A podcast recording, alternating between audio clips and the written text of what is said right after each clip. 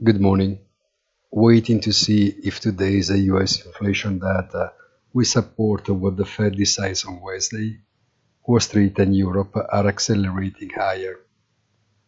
All energy futures are lower, with oil and gas at relative lows of the period, while everything else, from currencies to bond yields to gold, shows just negligible changes.